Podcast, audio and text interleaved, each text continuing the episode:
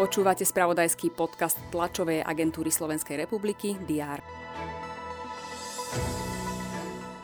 Britská monarchia má nového panovníka. Kráľovná Alžbeta II. Zomrela vo veku 96 rokov. Smutná správa z ostrovov zatienila včera všetky ostatné. Vítajte pri diári. Slovensko si dnes pripomína Deň obetí holokaustu a rasového násilia. Odkazuje na jednu z najtemnejších kapitol Slovenska, keď 9. septembra 1941 prijal vojnový slovenský štát tzv. Židovský kódex. Súbor zákonov viedol k diskriminácii, deportáciám a následne aj vraždám židovského obyvateľstva. Oficiálne pietne spomienky sa uskutočnia nielen v Bratislave, ale napríklad aj v Banskej Bystrici.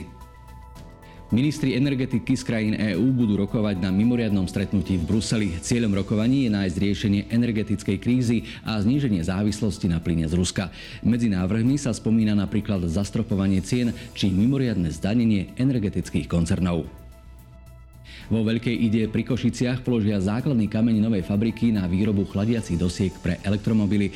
Investícia nemeckej firmy za vyše 50 miliónov eur má priniesť približne 100 pracovných miest. Vo veľkej pozornosti budú dnes hasiči. V bratislavskej Inchebe sa uskutoční memoriál Vladimíra Ružičku. Súťaž behu po schodoch v kompletnej hasičskej výstroji. Na 23. ročníku bude štartovať takmer 50 súťažiacich. Večer je na programe slávnostný galavečer pri príležitosti 20. výročia vzniku hasičského a záchranného zboru.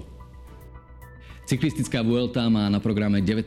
etapu. Fanúšikov cyklistiky bude tiež zaujímať to, ako sa Petrovi Saganovi bude dariť na veľkej cene Quebecu. Tenisoví priaznivci zasa očakávajú večer semifinálové duely mužského turnaja US Open.